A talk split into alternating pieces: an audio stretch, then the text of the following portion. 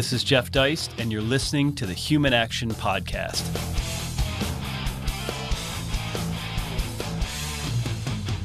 Ladies and gentlemen, welcome back once again to another episode of the Human Action Podcast. I've really been looking forward to this one.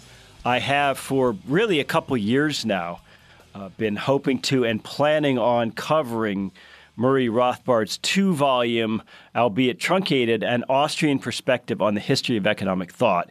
So, this is one of the last things he completed in life. Uh, it, it's really a fascinating uh, survey of, of economics as a field and as a profession over several centuries. And it's, it's not a book that I was particularly familiar with prior to coming to the Mises Institute. Uh, but I'm glad I am now. And so I know we have talked about covering it. I know we've also talked about covering Adam Smith's Wealth of Nations. So maybe this this uh, survey will be a springboard for that. But I thought there'd be no person better equipped to be my guest. Uh, to be our professional economist on the show this week than our own Dr. Patrick Newman, who, of course, many of you know as not only a professor of economics, but also a fellow here at the Mises Institute. He is uh, not only an economic historian in his own right and teaches uh, our courses on that subject in our graduate offering here, but he is also uh, someone who's very knowledgeable about Murray Rothbard's life. So, uh, Patrick, welcome. I guess you're an historian of Rothbard as well as economic thought. Uh, yeah, so thanks for having me on, Jeff. And I guess that's an accurate way of describing it. I'm a I'm a historian of Rothbard as well as a historian of economic thought and a, just a general economic historian. Well, so first and foremost, I mentioned this was a huge undertaking by Rothbard. And of course, when he was uh, working on this in the early 90s, he didn't know that he would pass away before he was able to complete it. But where was he, I guess, in life and in his career, and what prompted him to write this book? Yeah, so uh, it's a great uh, it's a great starting off point. So Rothbard really had kind of four major projects in his life, as we all know. He was sort of a polymath who did not just uh, focus on one sort of subject, but he switched off into multiple uh, disciplines. So he wrote Man, Economy, and State, this giant economics treatise in the 1950s. He wrote uh, a five volume series on early American history, uh, Conceived in Liberty. He wrote that in the 1960s. He wrote a uh, treatise on the ethics of, or the political philosophy of natural rights libertarianism. We know this as the Ethics of Liberty. He wrote that primarily in the 1970s. In his fourth sort of major uh, research uh, interest was history of economic thought. So in the 1980s, he wrote, uh, by and large, 1980s uh, and early 1990s, he wrote uh, the two volume An Austrian Perspective on the history of economic thought. So this is something that had always interested him. Uh, in the 50s, Rothbard was very interested in economic thought. Uh, I know reading his, his, his archival letters that he was uh, he, he was very interested in it, uh, especially because of his uh, dissertation advisor Joseph Dorfman and uh, Joseph Schumpeter's A History of Economic Analysis that came out in the 1950s.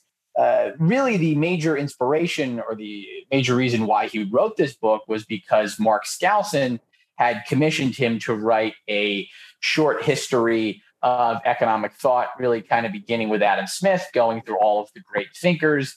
It was supposed to be kind of a Austrian response to uh, The Worldly Philosophers. And instead, his project, uh, the book project, like many of his other projects, sort of grew and grew into a a treatise in its own right. So he was uh, really working on this as he started to become affiliated with the Mises Institute. This was, as you said, his his last major project, and it's sort of like his his final magnum opus, I guess. And so the first volume is Economic Thought Before Adam Smith. The second volume is Classical Economics. And w- what would have been the third or final volume?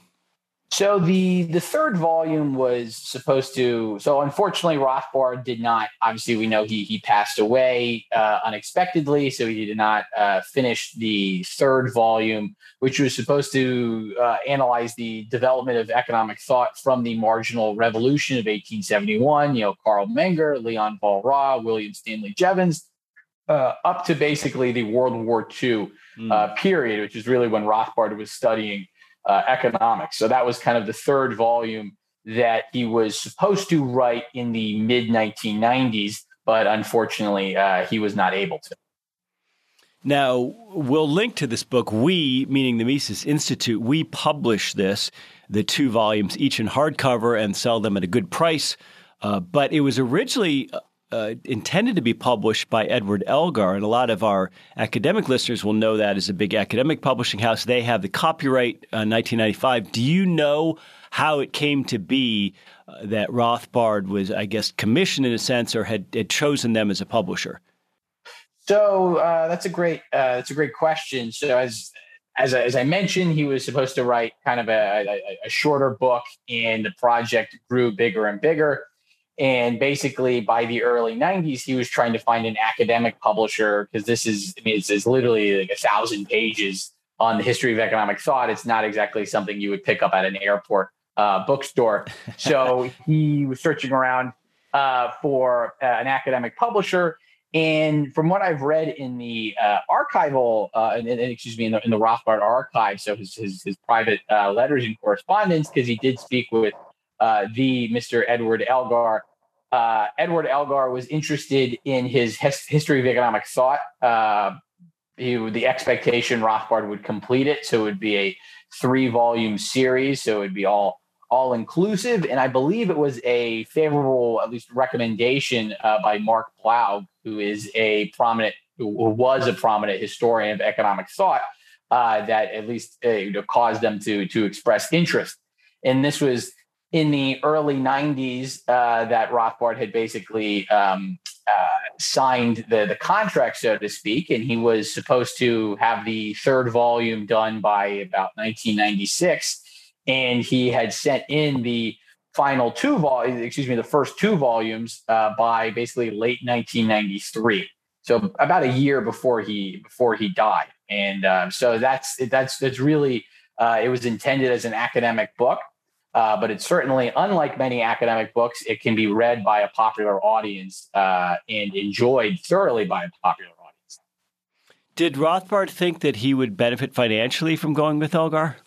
Um, I, I, I believe so. Uh, that was at least his his his goal. I mean, he he one wanted to get a publisher, and he was going to get royalties after I believe the financial arrangements were made with uh, with Mark Skousen. I guess when, any sort of uh, uh, payments that had to be had to be made after the the changing book project.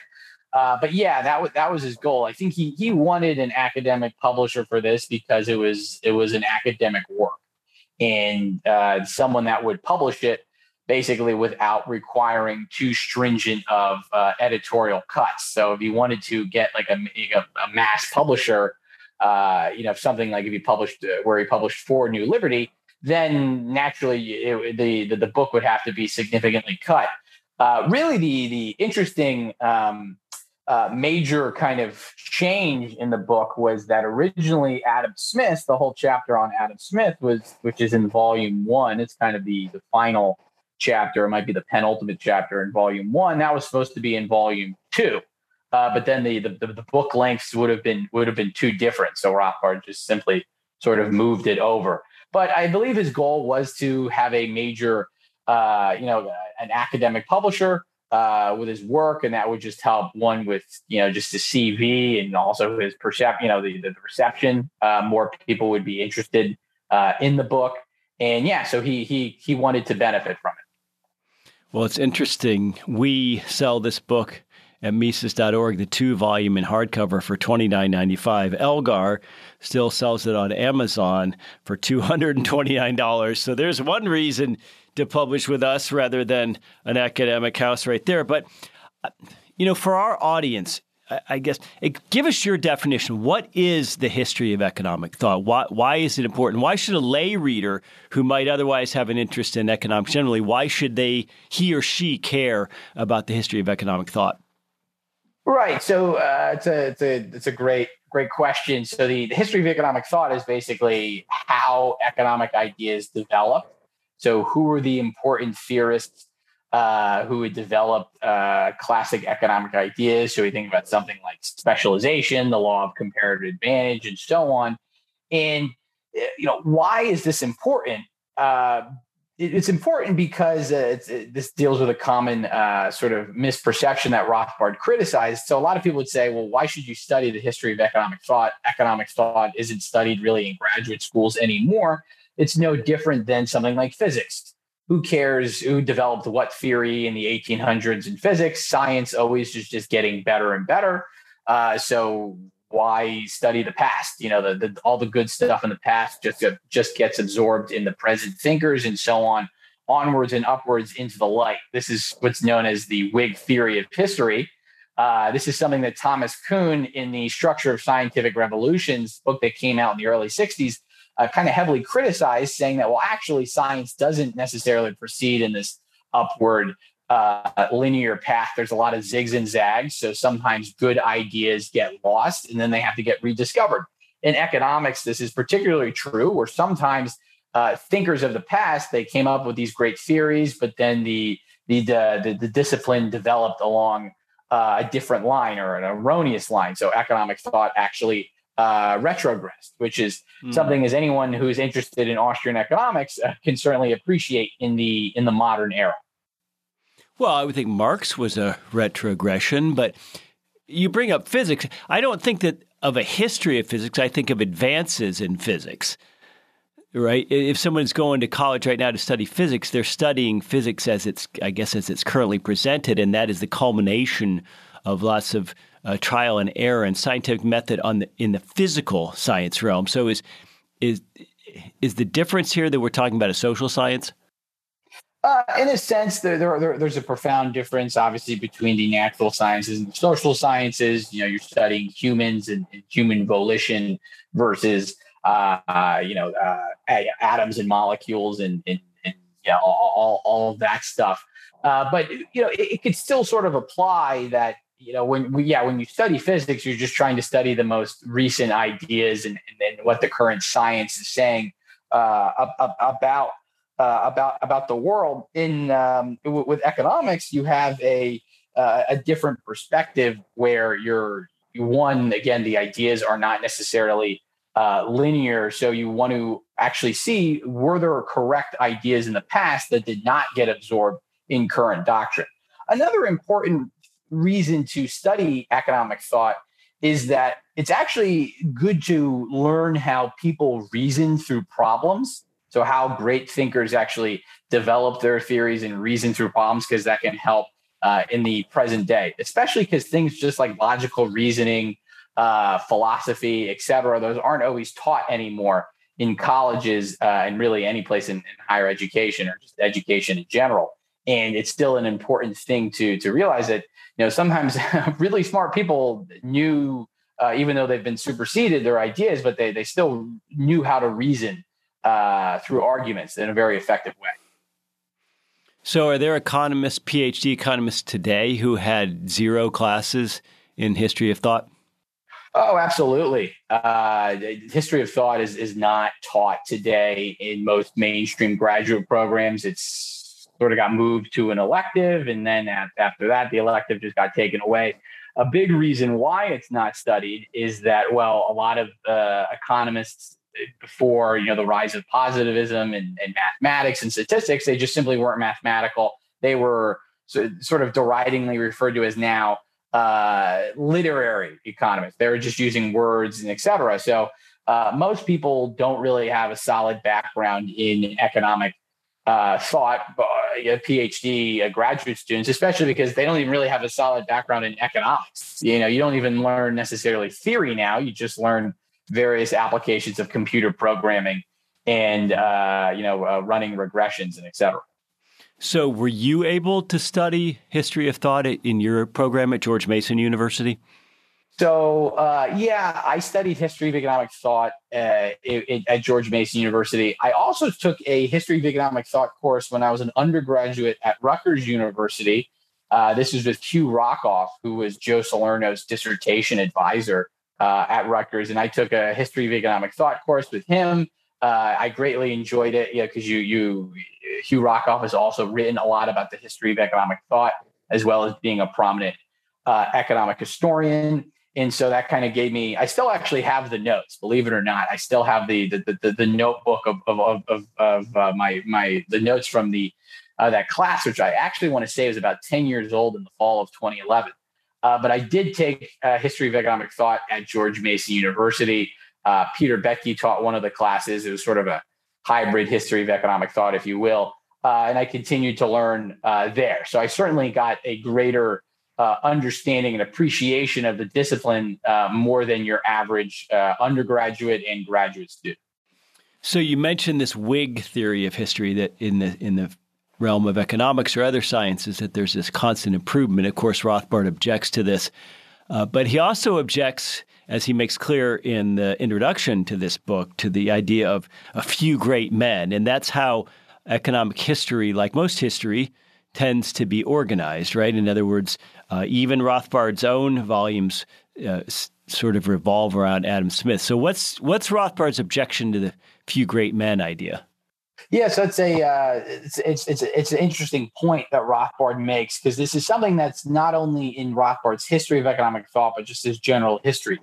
So traditionally, the great man his, uh, the great man sort of thesis uh, is that well, when you're studying American history or you're studying the development of economics, et cetera, uh, you can pretty much just kind of condense it into the uh, you know a couple great men. So if you're studying early American history, you're going to talk about George Washington, Thomas Jefferson, Alexander Hamilton. If you're studying uh, the history of economic thought, you're going to start off with Adam Smith, who is seen as generally the uh, the, the, the beginner, the, the founder of economics. Then you go to David Ricardo, Karl Marx, Alfred Marshall, John Maynard Keynes. So this is in a sense even kind of how the the class I took with Hugh Rockoff was taught. Uh, it's just a, a pedagogical uh, device, but you just go from one great man to another, and they're the ones who uh, developed economics, and then uh, you know onwards and upwards you have another great man, and etc. And Rothbard's criticism of this, not only in history of economic thought, but also economic history, was that, well, this isn't actually how uh, ideas developed. There were a lot of lesser known figures who contributed various ideas that great thinkers got ideas from, or they criticized great thinkers and caused them to revise their ideas. People who pioneered in various theories that were forgotten or they just got overlooked. And so they kind of you know lived in obscurity and they died you know, only to be rediscovered by someone 100 years later. Uh, Rothbard was very influenced in this approach by his mentor, his dissertation advisor at Columbia University, uh, Joseph Dorfman, who wrote a sort of a magisterial five volume uh, history of economic thought called The Economic Mind in American Civilization. And this is a, a, a book series that really influenced Rothbard. Uh, he, he dedicated uh, his history of thought uh, to Dorfman as well as Mises, I believe. Mm-hmm. And in Dorfman's work, he basically goes through a lot of um, uh, you know, obscure thinkers in American and in, in, American economic thought who developed, you know, who had various ideas and how they corresponded, et cetera. And that's that's actually just the empirically uh, accurate uh, way, you know, the, the, just its empirically accurate way of how a, a doctrine developed. So Rothbard was very against that. I think uh, part of that might also be, you know, he he wasn't viewed in his time as a great man. Certainly, one of the he was not seen as one of the leading economists of his of his generation. You know, uh, you know, un, unjustly, in my opinion, and you know, he he he thought he was contributing important ideas, and so naturally, there were other people like him in the past who were overlooked uh, by the profession. Well, Patrick, please tell me in 100 years we're not going to include Samuelson and Paul Krugman as in this great men pantheon. Please tell me that. I, I, I hope I hope the names Paul Krugman and Paul Samuelson they're they're long forgotten in hundred years. But you know, well, we can only hope in the pantheon will be replaced by Austrian economists then uh, by that time. Well, I'd like to get some of your comments on a few of the foundational texts in this area. Obviously, you mentioned uh, Schumpeter's History of Economic Analysis, which I think Rothbard mentions. Uh, you know, more recently, we have, I, am just thinking out loud here, we have the Milton Friedman, Anna Schwartz book, which is more a monetary history of the U.S. Uh, we have, you know, right here in Auburn, our great friend Bob Ekelund and uh, Bob Hébert, who, I, who is in uh, Louisiana, I believe, wrote uh, which is now in the sixth edition, A History of Economic Thought and Method, which is a, a really excellent survey book that I, I happen to own. Um, you know, talk a little bit about these books, uh, some others that I'm missing. Yeah. So one, if you think about uh, the, the, the, a big one that influenced Rothbard is Joseph Schumpeter's History of Economic Analysis. That book came out, uh, I want to say, in about 1954, and this was that's was it's very similar actually to Rothbard. Schumpeter started a, history of, of, of, economic thought, turned into this giant treatise. He died before he could finish it, and then his wife basically kind of uh, pieced together some of his notes and et cetera to get it in a uh, finished book form. And Joseph Schumpeter, you know, similar uh, to Rothbard, goes through all of the economists, not just Adam Smith uh, Rothbard is very influenced by Joseph Schumpeter's work. He doesn't agree with uh, everything he says or his general perspective. Schumpeter is often linked in, lumped in with the Austrians, but he's kind of more of a Walrasian in terms of his actual economic theory. And so, a couple of the things in this book that Rothbard is really influenced from, uh, influenced by, is that one, you know, Schumpeter argued that the scholastics uh, were really sort of precursors to the Austrian school in that Smith, uh, Adam Smith, kind of uh, put economics on the wrong track. Now, Rothbard really takes Schumpeter's uh, argument about Smith and, and, he, and, he, amplifies it, but Schumpeter was uh, one of the first to really. Uh, well, he wasn't really one of the first, uh, but he was one of the major figures in the mid 1900s to, to criticize Adam Smith on this on this point. I think it's. I'd always be interested to, to see if, if Ludwig von Mises ever read Schumpeter's work uh, I don't know if he did. That might have just been because of personal animosity between them. Uh, but regardless, Rothbard is very influenced uh, by Schumpeter's work, and in many ways, Rothbard's book is kind of a almost a commentary or an extension of, of, of, Schumpeter's work. Um, in terms of just uh, like uh, economic thought, uh, there is the uh, the, the Heilbroner book, The Worldly Philosophers, which is really kind of a popular book. It came out uh, after Schumpeter's work, and it just kind of goes through the the, the great the, sort of the great men. And again, it's it's it's written, I guess you could say, from a uh, a, a, leftist perspective, and it you know he criticizes Adam Smith for his uh, free market ideas and so on. Um, and uh, you know Keynes was great and all of that stuff. And, and Rothbard's book was originally supposed to be kind of a, a response to this, so to show that the the free market economists were actually not just sort of ideologues, et cetera, and all of that stuff.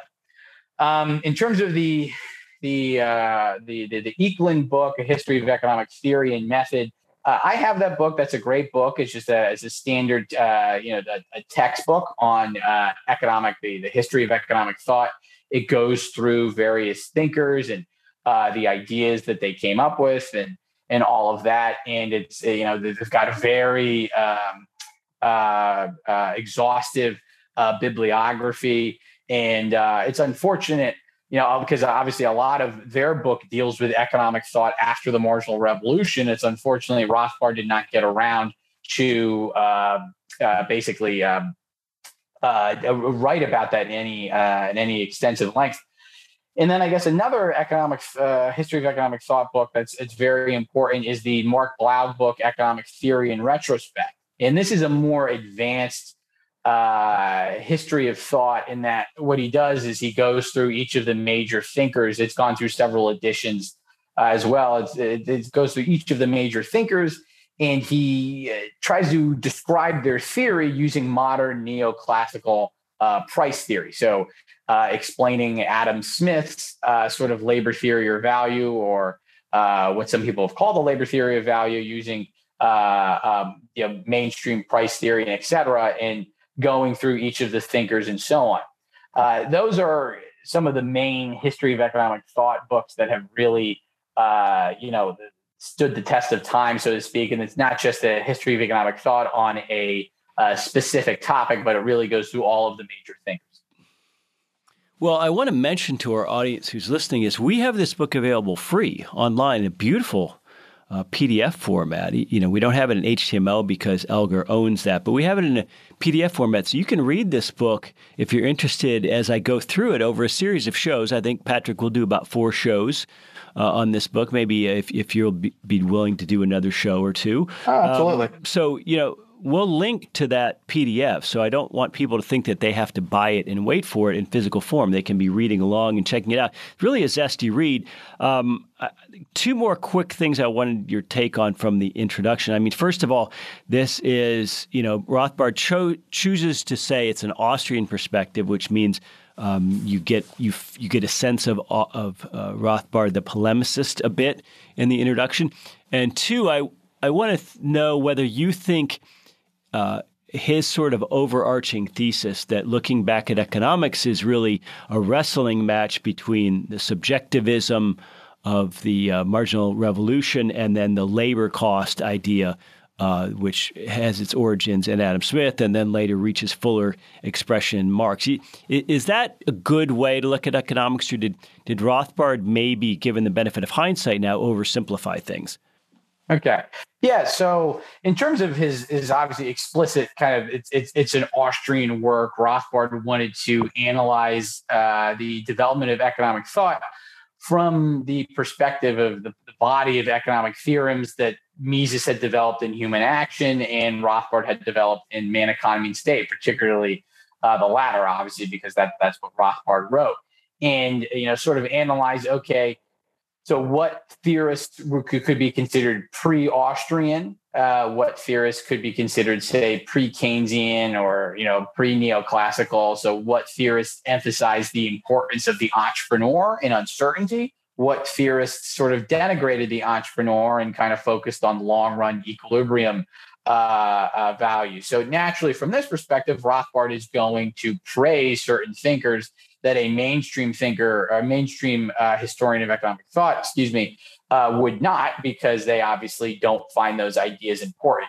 So he wanted to go through and he wanted to see, okay, uh, were there other Austrians or proto-Austrians before uh, Carl Menger and the famous you know, founding of, of the Austrian school in 1871? Uh, and Rothbard's answer, building off of other theorists such as Joseph Schumpeter and Emil Kauder, was an emphatic yes. It's that uh, traditionally, economics is seen as beginning with Adam Smith, and Rothbard wanted to uh, say that this wasn't the case. I mean, really, the, the whole volume one is in many ways uh, a massive book before Adam Smith, going through uh, famous, you know, group, groups of thinkers like the Scholastics, etc., in trying to show how they uh, foreshadowed many ideas and how other thinkers kind of directed economics on the wrong path. This kind of returns to the Whig theory of history uh, concepts that I mentioned earlier on how economics is not always developed in a linear uh, fashion. There's there's sort of zigs and zags, and so one of the major uh, sort of I guess you could say um, uh, the, the themes throughout the book is as you mentioned is that Rothbard. Uh, could distinguish between two groups of, of, of theorists. So the first group emphasized uh, how utility or subjective value determines the price of a good, while other groups of thinkers would emphasize how something like labor toil, uh, the, the labor theory of value determines the price of a good. The emphasis, of course, subjective theorists were looking at sort of prices in the short run, real world prices, while the other groups of theorists, such as Adam Smith or really David Ricardo, were kind of focusing on more long run uh, equilibrium values.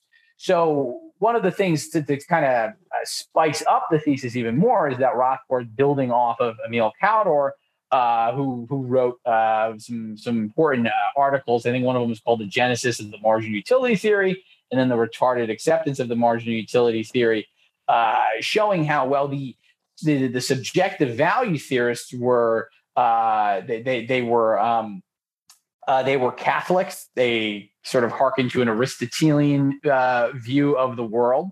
Uh, and that led them to, to focus on how things like happiness, aka as economists call it, utility, uh, was important for determining uh, the, the, the prices of goods.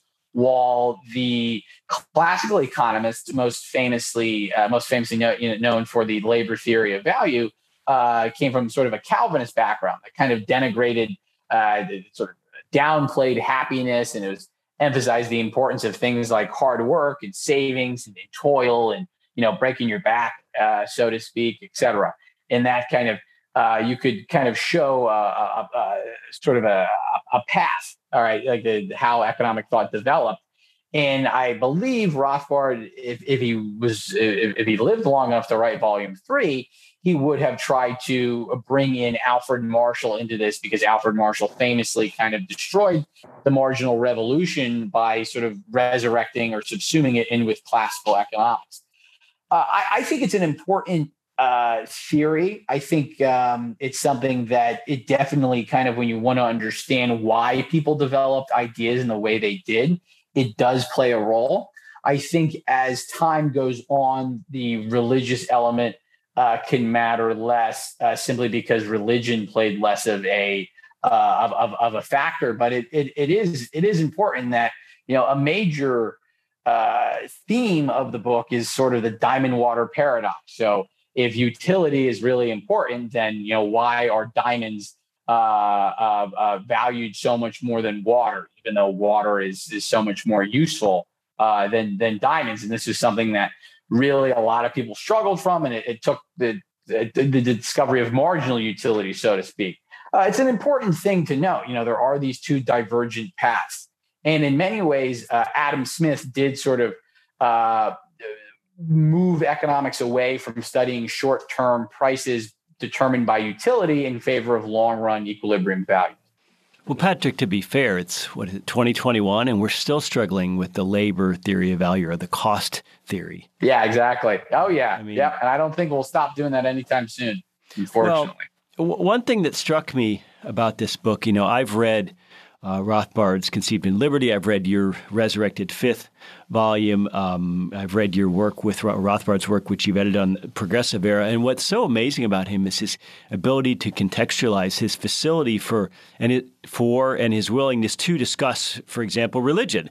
The, there's been a lot of tensions in in uh, U.S. history and, of course, in European history, which informs economics uh, between Protestants and Catholics. Uh, and he's goes back to the medieval period here, the Christian Middle Ages, the Renaissance, then forward into into the Spanish scholastics. And it's I think it's very interesting that he just did this so fearlessly without any of those niggling fears you would have today about someone saying, "Oh, you know, stay in your lane." Yeah, ex- exactly. I mean, he he he was never afraid to sort of branch out into go into other disciplines, uh, economic, you know, history, history of thought, uh, bring in you know knowledge of, of religion as motivations, etc. Uh, I believe in in in, in what the one of the forewords to his books. I think egalitarianism is, is a revolt against nature. And other essays, he sort of talks about this, where people said, "Now, why don't you just stick to economics, so to speak?" Mm-hmm. And that you know Rothbard realized the bigger picture is actually you know he always wanted to develop what he called sort of a science of liberty in that actually all of these disciplines are related. You know, economics is tied in with philosophy and history and political science, et cetera. Uh, that's why it was originally called political economy, which I think in many ways is is is, is a very nice way of, of describing it. It shows how all you know a lot of these social sciences are are related. And yeah, Rothbard uh, didn't, you know, he, he he didn't just stick to economic theory. He looked into the history of economic thought and in doing so, he also brought in a lot of stuff about religion and other sorts of motivating factors that you know do play a role in determining what people in the real world thought, not just people, hypothetical people in you know laboratory experiments or just uh, etc. And yeah, that was that was a big strength. He was very interested in religion, um, especially with the progressive era when he wanted to show how uh, you know post millennial pietism uh, motivated a lot of government intervention uh, it was a big it was a big factor in Rothbard's uh, overall perspective. It was the, the the influence of not just like financial or pecuniary motives, uh, but also uh, religious uh, motives.